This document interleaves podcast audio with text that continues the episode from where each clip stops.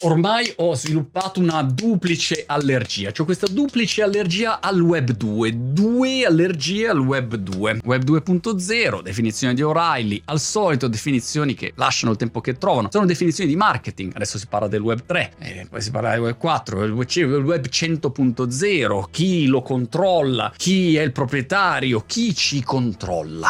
Ecco, questa è l'allergia che mi mette sempre più prurito, ormai sono anni di prurito ed è insopportabile. Serve un'alternativa e il web 3 forse è una direzione quantomeno meno peggio, si dice meno peggiore, meno peggio del web 2. Il web 2 oggi c'ha due problemi principali. Innanzitutto, che cos'è? È il web come ce l'abbiamo adesso, con questi grandi colossi tech che sono pochi. Primo problema: socializzano le perdite e privatizzano gli utili. E lì sono contento per voi, grandi colossi tecnologici, Apple che c'ha 3 trillion di valore, la prima azienda, grande team, vai, fate sempre più grano voi, sono felice per voi. E queste aziende fanno anche dei prodotti strepitosi, hanno creato e ci creano opportunità interessanti, però si contano sulle dita di una mano il beneficio di tutto quello che è lo sforzo che facciamo noi utenti, che mettiamo i dati, che carichiamo i contenuti, che ci spippogliamo il robo, che lo aggiorniamo, che in self-service facciamo tutte le nostre cose sui loro dispositivi, le loro piattaforme. A questo punto tutto il guadagno economico, o il 90% del guadagno economico, va a pochi soggetti, al fondatore, se c'è ancora un pezzo di quota della società, alla squadra che gestisce l'azienda, come è giusto che sia peraltro, e poi Wall Street, investitori soliti, Silicon Valley, che erano entrati all'inizio, e poi se la società è quotata arriva anche il pubblico allargato, ma di fatto hai un manipolo di aziende nel mondo che controlla quello che è tutto questo gigantesco movimento di miliardi di utenti, socializzano le perdite, privatizzano gli utili, e questa è una cosa molto fastidiosa. Secondo aspetto fastidioso del web 2.0 attuale è che io non sono entrato in internet per avere un'unica campana che se la suona, se la ride, decide chi dice le cose giuste e chi dice le cose sbagliate, e se tu sei contrario alla narrativa dominante ti bannano e non esisti più. Io sono entrato in internet perché era l'esatto opposto. C'era l'idea di avere un posto dove in modo libero potevi esprimere le tue opinioni rispettando le leggi. Mica nessuno vuole un'anarchia totale dove dici cazzo che vuole. No, rispettiamo le leggi, ma ci deve essere una libertà di opinione vera, non una piattaforma che decide sei bello, sei cattivo. Soprattutto ormai le aziende sono talmente poche, i grandi colossi tech, che si mettono d'accordo con il governo e i media tradizionali e su una serie di argomenti decidono qual è la narrativa. Domattina Biden decide di dire che il ping pong è uno sport di merda e io dico no ragazzi, c'è un bello sport, bannato, non ti immagini, sparisci e da Twitter e da YouTube e da link, non esisti più. Ed è il motivo per cui ad esempio oggi vediamo gente tipo Joe Rogan che apre su Getr e si cerca di capire quali possano essere delle piattaforme decentralizzate, cioè dove non c'è un'unica testa, un unico controllo che dice basta, ti tiro giù, arrivederci, ti faccio sparire. Sono due aspetti insopportabili questi, che probabilmente non hanno una soluzione, ma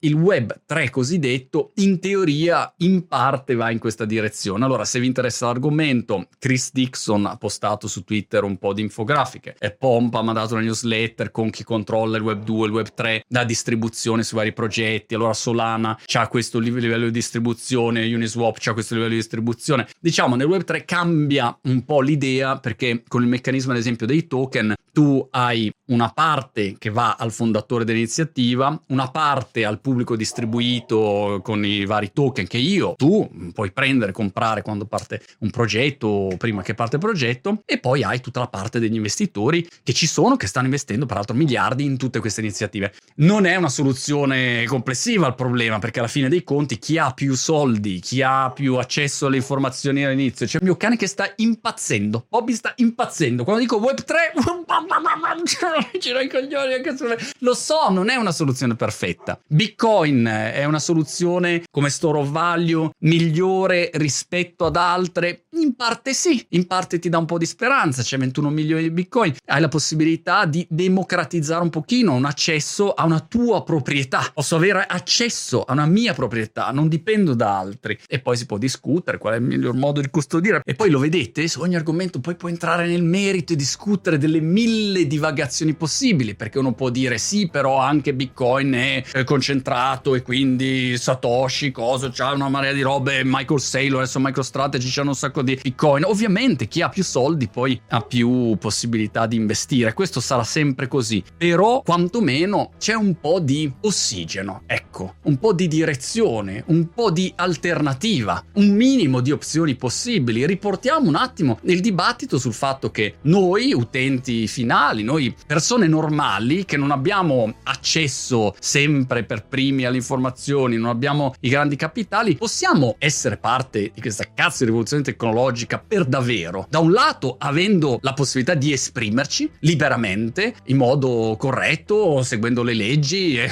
quello che è, però possiamo esprimere in una conversazione anche sugli argomenti più importanti della società senza la mannaia di essere bannati da un secondo all'altro se dici qualche cosa contro il regime dominante. Non può essere così, non ha senso, e prima o poi lo vedremo l'esempio. Vi ricordate, avevo fatto un video sull'Italia, un giorno Bezos, Mark e gli altri si mettono d'accordo e bannano l'Italia, la tolgono dagli indici di Google, non esiste più su Amazon, non la puoi comprare, non la puoi bucare come esperienza, come vacanza, l'Italia sparisce. Ma un giorno succederà, potenzialmente è possibile che succeda, perché magari Draghi ha detto qualcosa e ha fatto girare i coglioni qualcosa. Allora non può essere così. E dall'altro lato questa porca miseria, questa bellissima tecnologia ora rotta che ogni giorno abbiamo a disposizione per le mani, ma sarà possibile che magari ogni tanto anche noi persone normali abbiamo la possibilità di beneficiarne anche economicamente? Abbiamo in altre parole la possibilità di beneficiarne tutti quanti in un qualche modo per il contributo che abbiamo fatto, per l'utilizzo che abbiamo dato, perché ci abbiamo investito £2 all'inizio o durante. Ma perché Apple deve essere un monolite così chiuso? Perché quel valore lì non è in un qualche modo redistribuibile? E allora questo è un po' il sogno anche del Web3, che però, lo sappiamo, ha tutte le sue menate, è ancora tutto da capire se, sì, come